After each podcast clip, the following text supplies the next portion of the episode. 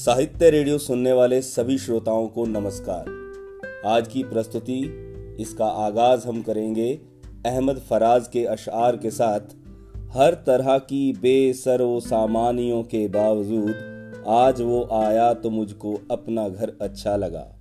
जी हाँ दोस्तों, प्रवीण शर्मा साहित्य रेडियो परिवार का अहम हिस्सा हैं और मन की बातें कहते हैं, सुनाते हैं। आपके दो कविता संग्रह अमेजॉन पर उपलब्ध हैं। पेशे से कम्युनिकेशन स्किल और अंग्रेज़ी पढ़ाते हैं, लेकिन ब्लॉगर पर कविता हिंदी में कहते हैं। तो आइए कुछ अच्छा सुनते हैं।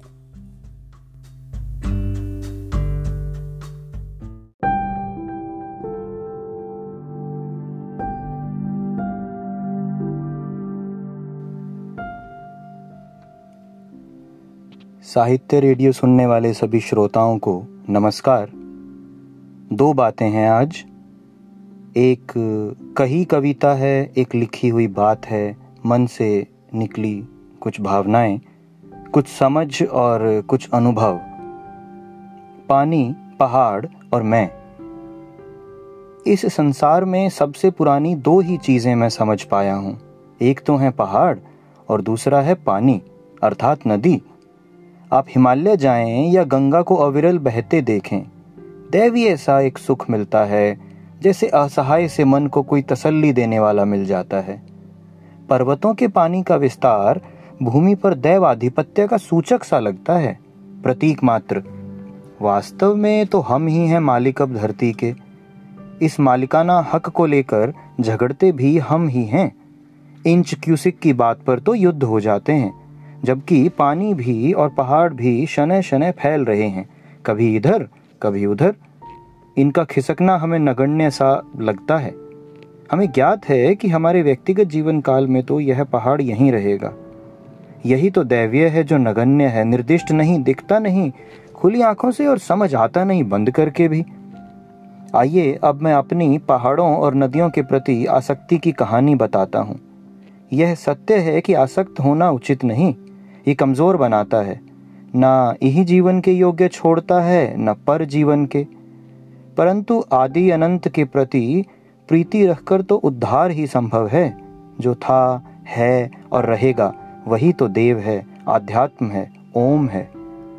जब काल के कपाल पर कल कल करती कर्म योगिनी नदियाँ पर्वतों के हिम शिखरों से चलीं तो उन्हें यह पता था कि जो बहाव के साथ बहे जा रहे हैं, वो पत्थर भी पीढ़ियों को जीवन का रहस्य समझाएँगे। चाहे तलहटी में घिसे और लुढ़के पर कहीं तो पहुँचे। जहाँ पहुँचे, वहाँ नदी को सुंदरता दी। नदी के जल में पवित्रता होती है, केवल इसलिए नहीं कि वह शुद्ध होता है अपने स्रोत के कारण। अपितु, वह शुद्ध करता है, स्वयं को भी, और जिस पर बहता है, उसे भी। बहुत मन होता है, सब छोड़ छाड़ पल्ला झाड़ जा बैठूं उस ठौर जहाँ निहार सकून है, बहते, संगम बनाते। नदियों को देखना भी, पहाड़ों को देखने की भांति ही है। हैं तो दोनों ही ब्रह्मांड के जनक और जीवन के आधार? नदी पूछती होगी पर्वतों से कि तुम तो अटल हो, और मैं बहती रहती हूँ। फिर भला हम एक जैसे कैसे हैं? इस लिखने वाले के लिए, बोलने वाले के लिए? शिखरधारी के उत्तर में ही है जीवन का वो सार, जिसकी कहानी शब्दों में कहीं नहीं जा सकती।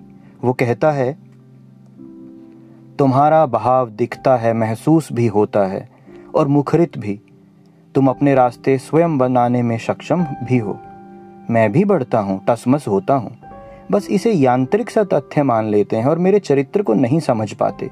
मेरा खनन भी तो जीवन को खंडित करने का प्रतीक ही है। जो मनुष्य इतना ऊँचा था, वो आज कुछ भी नहीं। जो नदियाँ मुझसे चलकर चिरकाल से जीवन को जीवंत रखे हुई थीं, आज मृत प्राय है। पहाड़ों, पर्वतों, अटल अडिगों की गति मध्यम होती है, परंतु उनका निर्णय अंतिम। साथ टहलते टहलते नदी पहाड़ उत्तर देते हुए उत्तरोत्तर चल दिए। ये बात थी? अब कविता कहता हूँ। पहाड़ देखने चाहिए हमें अक्सर, और उनमें बसे घर। हमें देखना चाहिए ज़िंदगी का वज़न रंग घर की दीवारों के और छतों की ऊंचाइयाँ पुल और पल पहाड़ों के देखने चाहिए हमें अक्सर।